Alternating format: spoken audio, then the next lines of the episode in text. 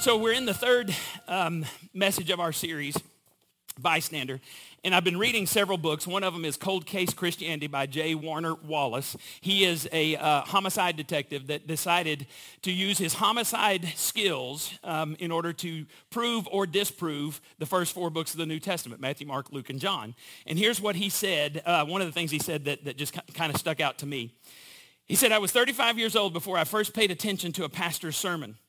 A fellow officer had been inviting me to church for many months, and while I was able to put him off for some time, I eventually acquiesced and attended a Sunday morning service with my family. I managed to ignore most of what the pastor talked about until he began to paint a picture of Jesus that caught my attention. He characterized Jesus as a really smart guy who had some remarkably wise things to say about life, family, relationships, and work. I began to believe that this might be true. While I was uninterested in bowing my knees to Jesus as God, I was at least willing to listen to Jesus as a teacher. A week later, I purchased my first Bible. My friends knew me as an angry atheist, a skeptic who thoughtfully dissected Christians and the Christian worldview, yet I suddenly found myself reading the Gospels to hear what Jesus had to say. Something about the Gospels caught my attention, more as an investigator than as someone interested in the ancient philosophy of an imaginary sage. By this time in my life, I had already served as patrol officer and a member of a gang detail, the Metro team investigating street narcotics, the SWAT team and the crime and, impact team investigating career criminals. I had interviewed hundreds, if not thousands, of eyewitnesses and suspects. I'd become familiar with the nature of eyewitness statements, and I understood how testimony was evaluated in a court of law. Something about the Gospels struck me as more than mythological storytelling. The Gospels actually appeared to be ancient eyewitness accounts. I conducted so many interviews and had such success getting suspects to cop out that my department sent me to a number of investigative schools to refine my skills. I was eventually trained in forensic statement analysis, he calls it FSA for short, by carefully employing this methodology and scrutinizing a suspect's choice of pronouns, use of tense language, compression or expansion of time, along with many other linguistic tendencies. I was typically able to determine if he or she committed the crime, and I could often establish the time of day when the crime actually occurred. If this technique could provide me with such incredible insight into the statements of suspects and witnesses, why couldn't it be used to investigate the claims of the Gospels, Matthew, Mark, Luke, and John? I began to use my FSA as I studied the Gospel of Mark. Within a month, and in spite of my deep skepticism and hesitation, I concluded that Mark's Gospel was the eyewitness account of the Apostle Peter as dictated to John Mark. I was beginning to move from a belief that Jesus was a wise teacher to a belief in what he said about himself. I began a journey from casual assent to committed trust, from belief that to belief in. Now, we're in this whole study of the book of John, and we're looking at signs that John has given that point to the fact that Jesus is God's son. Now, as I was studying this, I came across this intro, and it said this. It said, our world offers a variety of gods, and when I use that term, I'm using the lowercase g. A variety of gods. One major religion features a god of power and revenge. He's angry, he's powerful, and he's out to get you. That's what they say.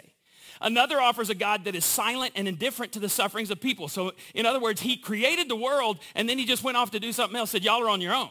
That's what another religion believes. There's another one offers a God that is mysterious and unknowable. He absorbs all of humanity into a great cosmic ocean of oneness. So that means that the trees are God, that the stars are God, the chair you're sitting on is God, you are God, I'm God, we're all God. That's what they believe. And then he says this, only one faith worships a personal God, known primarily for sacrificing his life for the people he loves. In the book of John profiles this God, the personal God. And when I say this, I'm using the capital G. Now, since we're talking about religion, I wanted to ask you, have you ever come across either in organized religion or unorganized religion, whatever, have you ever come across this truth? Commandments are greater than compassion. What I mean is, my rules are more important than you. You ever come across this? Typically, I grew up in a fundamental Baptist church, and in a fundamental Baptist church, it was all about the rules. We don't care what you say. You can't come in here unless you wear the right clothes. You can't come in here unless you're going to believe everything that we tell you to believe. You can't have questions. Our commandments, our rules are more important than compassion. And I got to tell you, Jesus didn't like people like this. You don't have to read long to see that they were his enemies. week 3 of this series, you need to understand that John, the bystander, the eyewitness, didn't follow Jesus because his commands were better than someone else's commands. He followed Jesus because for 3 years he was an eyewitness to everything he did. And then at the end of those 3 years, Jesus died on the cross, rose from the dead just as he predicted. And not only John, but all the other eyewitnesses except Judas went from being cowards to proclaiming in Jerusalem, the very place where they crucified Jesus. Their whole message centered around this. You killed him. God raised him. We've seen him. Say you're sorry. Their whole message was about the resurrection of Jesus Christ, and it was based on eyewitness evidence. We know this because they wrote it down. Now, John wrote the book of John, but he also wrote 1st, 2nd, and 3rd John. So in 1st John, here's what he says, very first 2 verses. That which was from the beginning, not the beginning of time, the beginning of Jesus' ministry. That was which was from the beginning, which we've heard, we've seen with our eyes, we've looked at, and our hands have touched. This we proclaim concerning the word of life. Now, he's talking about Jesus there. Jesus is the word of life. The life appeared. Jesus appeared. We've seen him. We're testifying to this. And we proclaim to you that the eternal life, Jesus, was with the Father, has appeared to us. John tells us at the end of just John and 1st, 2nd, 3rd John. So just John. He says, I write these things down not for your information, but for your transformation. He says, I don't want you just to know about it. I want you to believe, and I want you to have life, this eternal life.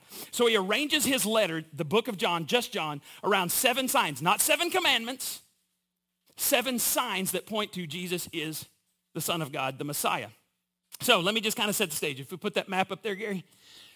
So you see, the first appears Cana. The very first sign that John tells us about, we looked at 2 weeks ago. And it's the sign that he was at the wedding and he turned water into wine.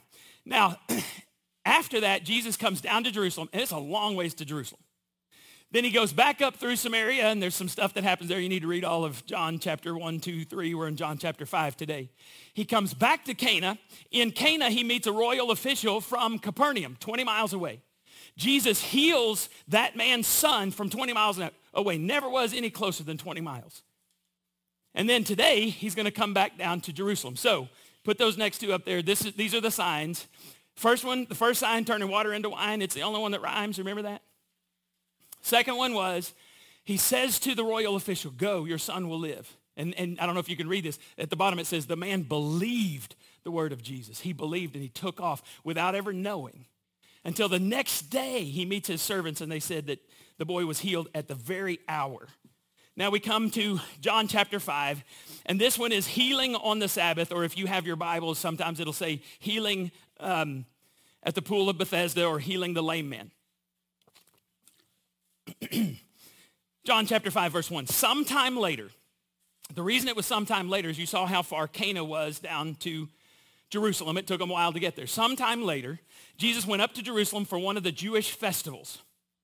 Now there is in Jerusalem, near the Sheep Gate, a pool, which in Aramaic, and by the way, Aramaic is what the common language of the Hebrew people, which is in Aramaic is called Bethesda, and which is surrounded by 5 colored colonnades. Now why are there so many details? Because John was there. He'd seen it.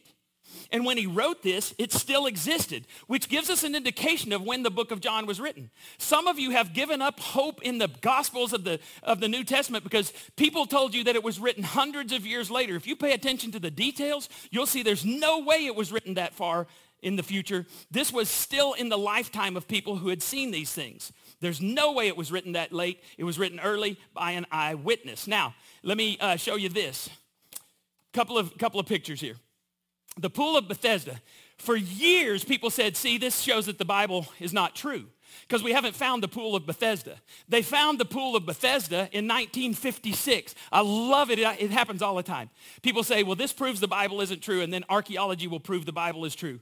So this is just outside. You can see here, this would have been the Temple Mount. So what we're seeing here is an artist's rendition of what it probably looked like back in Jesus' day. Go back to the first one. Okay, so here, when we go to Jerusalem this summer, we're going to go to this pool. We'll walk around. You'll have to use your imagination. So now, go to the next one. Now here, this is what it looked like. And part of the slide is off there, but you can look this up. So people said not only did this not exist, but they didn't even have structures that had 5 porches. It said 5 colonnades. That means 5 porches. When they finally figured out what was going on, check this out. If you count, this is one side, this is 2 sides, this is 3 sides, this is 4 sides. Look at this right across here. What does that make? How many porches does it have? 5, exactly like the eyewitness said it did. And more than likely, this down here was a ritual bath, and this up here was actually the spring-fed pool, and they would open up the dam and refill it. It's incredible how accurate the Bible is. Now, here, I want you to keep that in your mind. Here, a great number of disabled people used to lie. They would just lie there because they didn't have any hope. And who were they? They were the blind, the lame, the paralyzed. The most desperate group of people. You need to know that in the first century, Rome had a law that doctors could not examine a dead body. They didn't understand the death. So what a doctor would try to do was get to a body while it was still living and perform a little bit of an autopsy while it was still living so that they might know the cause of death. Can you imagine that? The reason the doctor's coming is because he wants to know why you're dying, so he's going to open you up before you die? Doctors are scary in the first century. They're also extremely scarce because only rich people could afford a doctor. So if you weren't rich, if you were part of the blind, the lame, the paralyzed, the desperate, you had no hope of ever seeing a doctor. So you had to rely on the temples or superstition. The temples, because in this day and age, you've heard of Greek mythology, there were thousands of gods, lowercase g. And you had to do whatever would please that god. So you would go to a temple and you would pay them or you'd do whatever they told you to do, hoping that that god might have favor on you. Or you had to pay attention to the local superstitions. This story actually is based on a superstition. There was a superstition that said occasionally an angel of God would come down and stir the water. And if you were the first person into the water, then you would be healed. Can you imagine the chaos? The Pool of Bethesda was real. The superstition was not. When they excavated this pool, they found out that it was a spring-fed pool, and more than likely what happened was every once in a while there would be bubbles that would come up, and somebody came up with the great idea, it's an angel stirring the water. Can you imagine lame people, blind people, sick, dying people trying to get in the water? I kind of imagine some people died. Chunk your friend in the water, and they're lame, and they don't get healed. How smart is that? It's a superstition. And we know that. I'll show you just a minute how we know that. The chaos surrounding that sounds much more like the enemy of God than it does the God of the Bible, right? Because the enemy of God is a counterfeiter. The enemy of God can also perform miracles. If the enemy of God can perform miracles, we better use a lot of discernment to know whether it's from God or not. And I don't even think it takes a lot of discernment here. It's a superstition. Nobody was healed. So this guy had been laying there for a long time. Jesus intentionally walks into this area of death that people avoided like the plague because it was like the plague. It smelled horrible. You ever been in, and I know they're not all like this, but you've been in a nursing home that smells of death? This place smelled of death. Can you imagine? There were probably people who died there. And wouldn't you hate to be the guy that occasionally had to walk through and find out the dead people and carry them off? I mean, you don't even know. You got to kick them. If they moan, you leave them there. If not, you drag them off. This was a place of death. Not only that, it was near the Sheep's Gate. I forgot to point that out. Put that last slide up, Gary, with that one. Over here is the Sheep's Gate. The Temple Mount is where you would take the sheep. So they would hold the acceptable sheep here. And then when it was time to make sacrifices, they would take them up and the priests would sacrifice them. Well, not only do you have dead and dying people hanging around, you got sheep who do sheep things. Jesus walked into this area of death and stench intentionally. People laying there all day long, hoping that the angel of God would stir the waters. And Jesus says, this is the perfect opportunity for a sign that points to who I am. Verse 5. One who was there had been an invalid for 38 years. How many years? Can you imagine laying in a place of death day in, day out, 38 years? When Jesus saw him lying there and learned that he had been in this condition for a long time, here's what I think. Now, I think Jesus leaned down. We don't know this, but I think he leaned down and he asked him a really, really strange question. He asked, do you want to get well? Excuse me? I've been laying here 38 years. Do I want to get well? Now, let's use your imagination for just a minute. Let's say that Jesus snuck in here before we ever started anything. We got music going loud enough. We don't want people to hear what you're saying on the opposite side of the room, so we have a little happening music. This is not a funeral that we're going to, this is a celebration. So there's this great atmosphere, and you're having a good time, and Jesus slides into the chair next to you, and he turns and he taps you on the shoulder, and he says, do you want to get well? Excuse me? Do you want to get well? Don't assume that everybody wants to get well. Some folks would rather stay sick than get well because their problem they know, health they don't know about. I'd rather stay like I am. Making changes is difficult. It's scary. This man was used to being pitied. He was used to begging. He was used to people doing stuff for him. And if he were to get well, that means he would suddenly have to do things for himself. Sometimes it's much more easy to keep our disability, especially if it's manageable. It is much easier to stay in our disability than to get well. Jesus is asking you today, do you want to get well? You will not get well until you say yes, until your heart says, I'll do whatever it takes to get well. And the same thing applies to spiritual healing. Some of you have been complaining, and somebody says, well, here's what you should do, and you go, yes, but you got the biggest butt that anybody's ever seen. B-U-T, one T. Yes, but. Well, then just stay sick, because I don't have time for that. Now, you want to get well? I'll spend all the time in the world with you. I will help you. But the moment you start the yes, buts, I don't have time for that. The world, my life is too short to hang out with big butted people.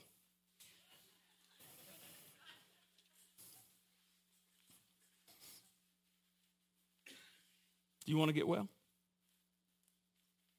Because I'm not sure you do. Your response to this question reveals the condition of your heart. Tells Jesus the condition of your heart. Because it's not that important for me to know, but it's important for you and for Jesus to know. Look what the guy says in verse 7. Sir, the invalid replied, I have no one to help me into the pool when the water is stirred. While I'm trying to get in, someone else goes on ahead of me. For 38 years, I've been trying to get in the pool. That's proof enough to Jesus that the guy wants to get well. Now notice, Jesus completely ignores the superstition talk. He doesn't even acknowledge it.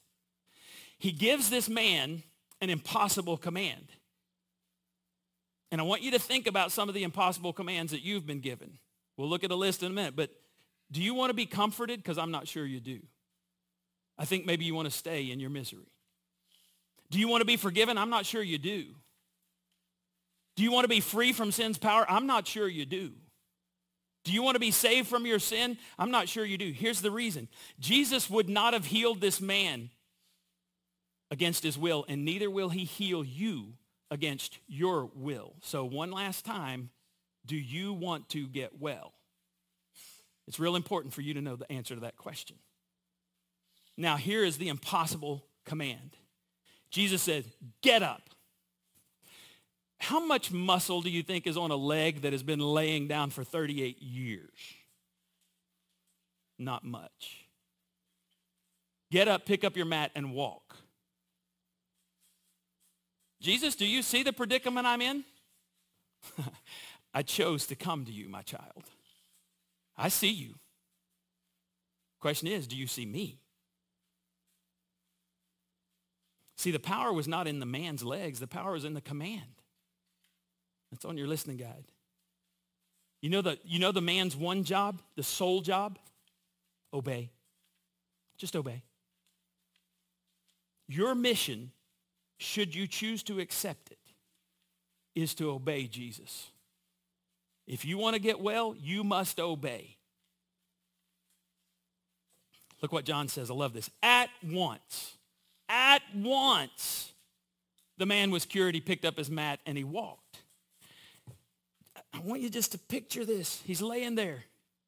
And I kind of figured, now this was kind of a semi-private miracle. I mean, he's in this big place where there's all kinds of people, but Jesus didn't go to all the people. He went to this one guy.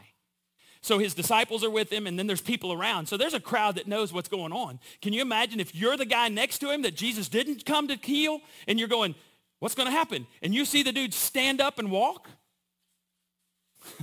To this man's surprise, to everyone in the area's surprise, he walked. And I'm guessing, we don't know, he walked directly to the temple. He was right next to the Temple Mount. I think he went to the temple to give thanks to God because he hadn't been in the temple for how many years? Sick people don't get to go to the temple. He's in the shadow of the temple, but he's not been to the temple for 38 years until he's touched by Jesus. So Jesus is going to give you some impossible commands. If you know anything about the scripture, you know these commands. Here's one of them. Love our enemies and pray for those who persecute you. That's straight from the mouth of Jesus. Oh, you don't know what he did? Yes, I do. He's God. The power is in the command. What are you supposed to do with a command? Obey. I can't forgive them. Have you tried? Yes. No. You've tried in your power. You've not tried in God's power. Because the same power that raised Christ from the dead is available to help you forgive. Forgive those who have wronged us. Oh, I love this one. I just stuck this one in here because I know y'all. Let no unwholesome talk come out of our mouths, but only what is helpful for building others up, that it may benefit those who listen. I've heard you.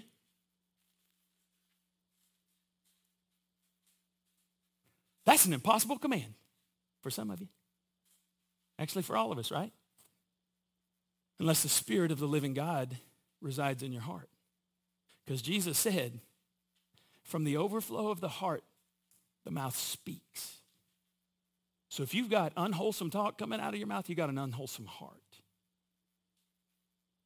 Your job, your mission, should you choose to accept it, is to let no unwholesome talk come out of your mouths through the power of Jesus, not through your power.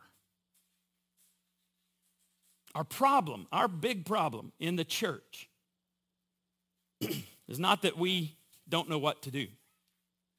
It's that we don't have strength. I came across this. I thought this was a great quote. Walter Brueggemann was an Old Testament scholar, and some people say he was the greatest Old Testament scholar of all, but I don't know about that. But this is a great quote. He said, I have found myself discovering that mostly I do not need more advice, but strength. I do not need new information, but the courage, freedom, and authorization to act on what I already have been given in the gospel. My experience in the church for 37 years is we know way more than we do. I need more Bible study. No, you don't. You need to obey what you've already been taught. Try that and see how deep you go with Jesus. I'm kind of blown away because for 37 years I've had people say, man, your preaching is really shallow. I'm like, sorry, doing the best I can. It's what the scripture says. I'm not going to try to add to it. If I were to guess, I would guess that most Christians I know obey about 10% of what they know. And it's why people don't want to be involved in the church, because we don't live what we say we believe. You want to experience God's blessing, obedience always precedes blessing. Always. You can actually write that. If you have your listening guide, write that above precedes. Obedience always precedes blessing. You see, in the first sign where Jesus turned water into wine, we aren't told when the water became wine. Remember the story? He told the servants, he said, get those water pots, and these were the huge water pots. Go fill them with water, and he said, then take it to the head waiter. When they took it to the head waiter, they dipped in their little cup, and they handed it to him. He didn't know where it came from. They knew where it came from. Somehow in the process, it had turned water into wine. I believe it's as they were going. As they were obedient, he turned water into wine. We know with the royal official's son, we know that it was as he was going. Jesus said, go, your son will live. No evidence. He was supposed to go. The next day, his servants meet him. What time did he get well? At 1:00 in the afternoon, the very hour that Jesus said he would be made well, he was made well. It was as he was going that Jesus poured out his power. Just a couple of weeks ago, I'm in Luke chapter 22 now, but a couple weeks ago I was in Luke chapter 17, and I read about the 10 lepers. Jesus comes across 10 lepers, and he says to them, he gives them an absurd command. Now, in the scripture, we're told that if you had leprosy and you were healed from leprosy, you had to go to the priest, present yourself. The priest would examine you and say, yes, you've been healed. But Jesus tells the 10 lepers, go show yourself to the priest before they were healed. That's stupid, unless Jesus gave you the command. And look what happens. Luke 17:14. As they went, the lepers, they were what? Cleansed. It was as they were going. So I believe it's as we're going, as we obey, then the blessing comes. Then the power comes. You need to understand that Jesus, when Jesus commands the impossible, he supplies the power. Your part in your healing is to obey whatever Jesus has told you to do. Now, it gets kind of interesting. The day on which this took place was a Sabbath. And so the Jewish leader said to the man who'd been healed, it is the Sabbath. The law, remember that, the law forbids you to carry him out on the Sabbath. Now, I showed you how close he was to the Temple Mount, right? So Jesus says, pick up your mat and walk. And if Jesus says, pick up my mat and walk, I hadn't walked in 38 years. I'm picking up my mat and walking. So he's carrying his mat. He probably is going to the temple to worship. And the religious police are around going, you can't do that. You can't do that. You can't do that. That's what they're doing. You cannot carry that. And so this guy's like, well, I'm just doing what I was told to do. Now, the law, whose law? Was it God's law? Do you think for a second Jesus would command someone to do something that contradicts God's law? Say no. Please say no. The law they were talking about was called the tradition of the elders. Your tradition, they tried to make it equal with God's law. The tradition... They had actually come up with 39 categories, not just 39 things, 39 categories of things you could not do on the Sabbath day. And one of them was you couldn't carry a mat from one place to another. You couldn't carry anything from one place to another. God's law said you weren't supposed to work on the Sabbath. This guy had not been working for 38 years. This had nothing to do with his job. He wasn't working for the mat-making company. They thought he was violating the fourth commandment. Here's the fourth commandment. Remember the Sabbath day by keeping it holy. Where does it say not carry a mat? Anyone? They made it up. The point of the commandment was to take a break from labor, not to take a break from compassion. The point was take a break from your occupation, not from kindness. These religious police, it's what always happens when people defend, go ahead, an ideology. My ideas are better than your ideas. So when they defend a political agenda, oh, my party's better than your party. It's when you put the things that you say you have belief in above people.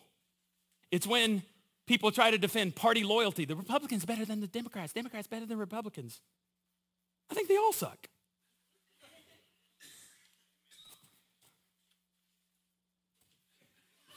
I just said that on, I'm going to jail. It's what happens every time people put religion over people. When what's best for people is no longer what's most important to you, you're at odds with God. Because John told us in chapter 3, verse 16, for God so loved, what? The animals, the trees, the fish, the atmosphere. No, the people.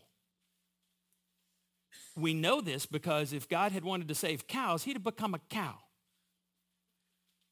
If he'd wanted to save whales, he'd have become a whale. He could have talked to him like Dory. But we know he came as a person, because he wanted to save people. So John would say it like this, for God so loved the Jews and the Gentiles and every race and all two genders, there's only two, for every generation. God loved them so much that he sent his son, my rabbi, my savior, my friend, into the world to pay for sin so that whoever believes in him might have life in his name. God's priority is people.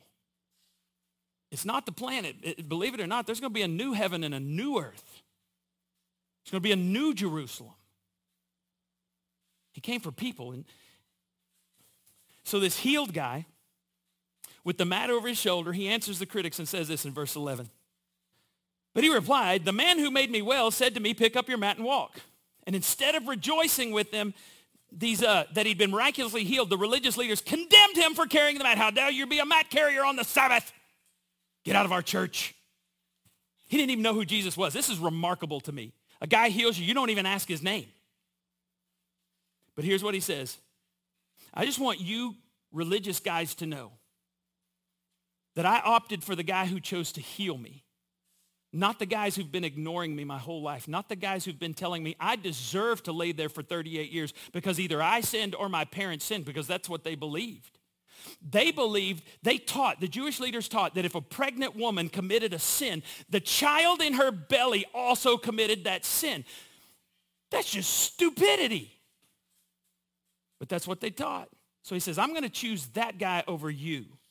If you're right and I'm getting what I deserve, well, guy gave me what I did not deserve, so I'm going to follow his instructions, not yours.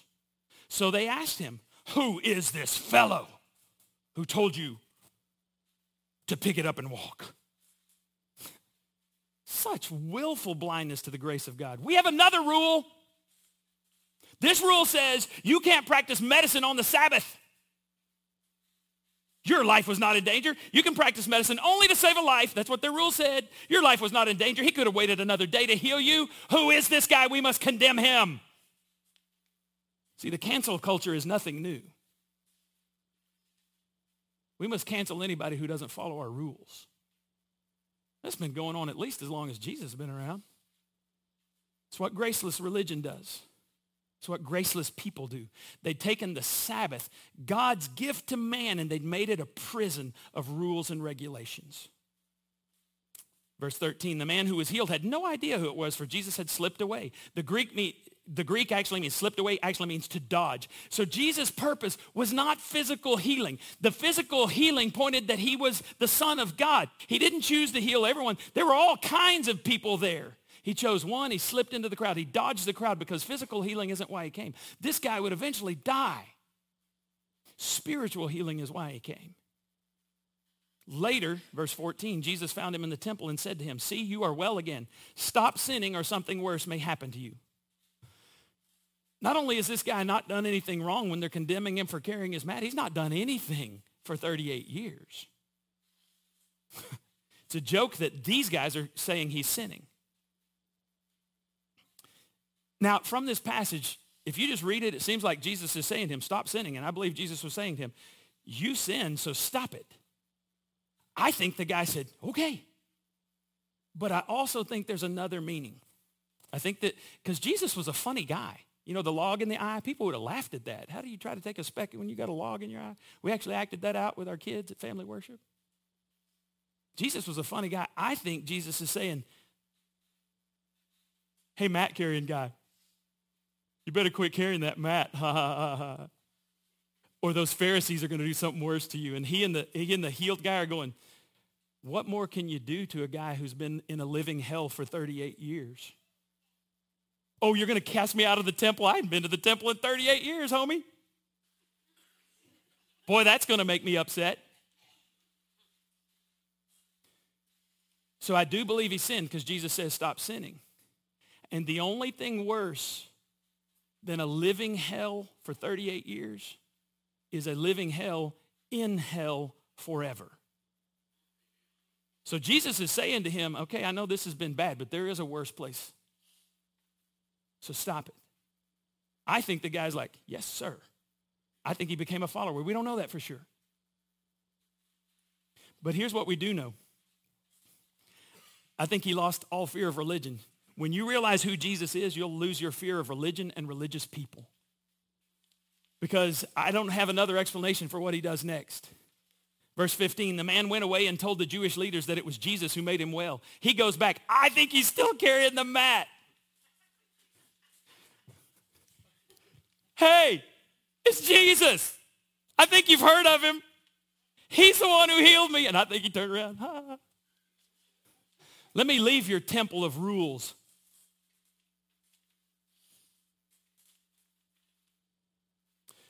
So because Jesus was doing these things on the Sabbath, the Jewish leaders began to persecute him. In his defense, Jesus said to them, my Father is always at work to this very day. I think he said, hey, I'm just doing what my dad's doing. Hey, do you know that God the Father violates your religious rules on the Sabbath too? My Father is always at work to this very day, and I too am working. For this reason, check it out. For this reason, they tried all the more to kill him. Not only was he breaking the Sabbath, that was bad enough, but look what he was doing now. He was even calling God his own Father, making himself equal with God. Liberal people say that Jesus never claimed to be God. It's all over the place. It's what got him killed. And the religious leaders said, he's making himself equal with God. Who does he think he is? And that's the exact question that every generation has to answer. Who do you think Jesus is? Because I'll tell you who Jesus thought he was. He thought he was God's son.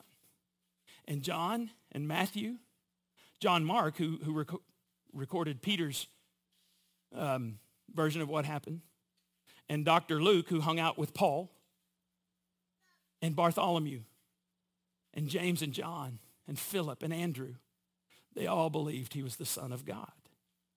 This guy's making himself out to be equal with God. That's what he came to do. But who would do that? There's only three options for a person to do that, to say, I am God's son. Because, see, they knew to say our Father, but he was saying my Father. He made it personal. And that's when they said he's making himself equal with God. There's only three options. Either he's lying, and he knows he's lying. Either he's crazy, and he doesn't know he's not God's son. Or he's God's son. And all of these guys died. He was God's son. John would say, I chose 7 signs. How do you back that up if you're really God's son? Well, you would do miraculous things. And in the Old Testament, it says that the Messiah would heal the blind, the lame, lepers are cleansed, deaf would hear. And what did Jesus do? He healed the lame, the blind, the deaf could hear. He cleansed lepers. Had they recognized the scriptures, they would have recognized their Savior. Look what Jesus says in verse 39. Jump down to 39. You study the scriptures diligently because you believe that in them you have eternal life. These are the very scriptures that testify about me, yet you refuse to come to me to have life. Your whole life you've studied the scriptures. Now, at this time, it would have only been the Old Testament, what we call the law and the prophets, just the Old Testament. He says you studied them because you think there's life in them, but there's no life in the text. John tells us the word became flesh. You've opted for the written over the living. You've opted for your interpretation over a living demonstration of the power of God. See, God made it remarkably simple. John tells us in the first, God showed up, he spoke up, he did the things God would do, he predicted his death, and then he came back from the dead and he rose in glory. Here's how John says at the beginning of just John. In the beginning was the Word, capital W, that's Jesus. And the Word was with God, and the Word was God. He was with God in the beginning. Through him, Jesus, all things were made. Without Jesus, nothing was made that has been made. In Jesus was life, and that life was the light of all mankind. The light shines in the darkness, and the darkness has not overcome it. The true life that gives light to everyone was coming into the world. He, Jesus, was in the world, and though the world was made through him, the world did not recognize him. Check this out. He came to that which was his own, talking about Israel, the nation of Israel, but his own Israel did not receive him. Yet to all who did receive him, Jesus, to those who believed in his name, Jesus' name, Jesus gave the right to become children of God. That's why we talk about being adopted into his family. Children born not of natural descent, nor of a human decision, or a husband's will, but born of God. The Word, Jesus, became flesh, made his tabernacle, his dwelling among us. We've seen it. We've seen his glory, the glory of the one and only Son who came from the Father full of grace and truth. My question for you today is, does your version of religion or politics get in the way of loving people that God loves? For God so loved the Democrats. For God so loved the Republicans, the Libertarians. God so loved the world. If your version of religion or politics gets in the way of loving people, you're at odds with God. Let's make it a little bit more personal. Does your version of Christianity get in the way of loving people the way God does. If it does, you're at odds with God, and you need to be made well. Do you want to be made well? Let's pray together. Father, we thank you for your love and your grace. We ask you to pour it out on us today. We ask that we would realize we've never looked into the eyes of someone who does not matter to you. And if they matter to you, they better matter to us. Teach us what it means to love like Jesus did. Teach us to live like Jesus did. And we pray this in his name. Amen. We have one basket at the back. It's our joy basket. That's how we give here at New Life. The Bible says God loves a cheerful giver, and so you can sing and cheer, and I don't know. You can also give online. Most of our giving comes online. Probably 90% of our giving comes online, nlccp.com. We give through PushPay, and it's very easy to do. But the first time you go to our website, nlccp.com, it says online giving. You click on that, and it allows you to go and set up, and you can give that way. And so every day, just about every day of the week, I get an email. Somebody's giving. The way I do it, as soon as I get paid, before I put it in my bill folder, before I put it in the bank, I tithe off that 10%. We believe that's what the Bible teaches. And that's how God has blessed us, is because enough people believe in that. They give regularly, even during a pandemic. So we didn't ask for the first PPP loan because I didn't believe ethically we should do that, because we didn't need it. We didn't ask for the second PPP loan because ethically we didn't need it.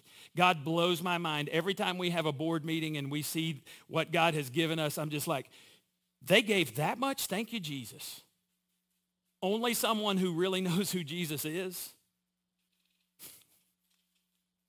shares what's in here.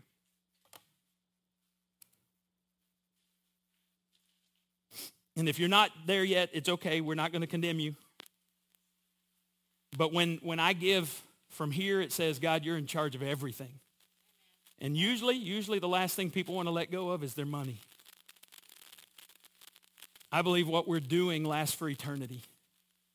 And so I don't hesitate to ask people to give, because somebody's going to be in heaven because of the ministry of this church. And I think you want to be a part of that. I could start preaching again, but it's too late. Get up and get out of here.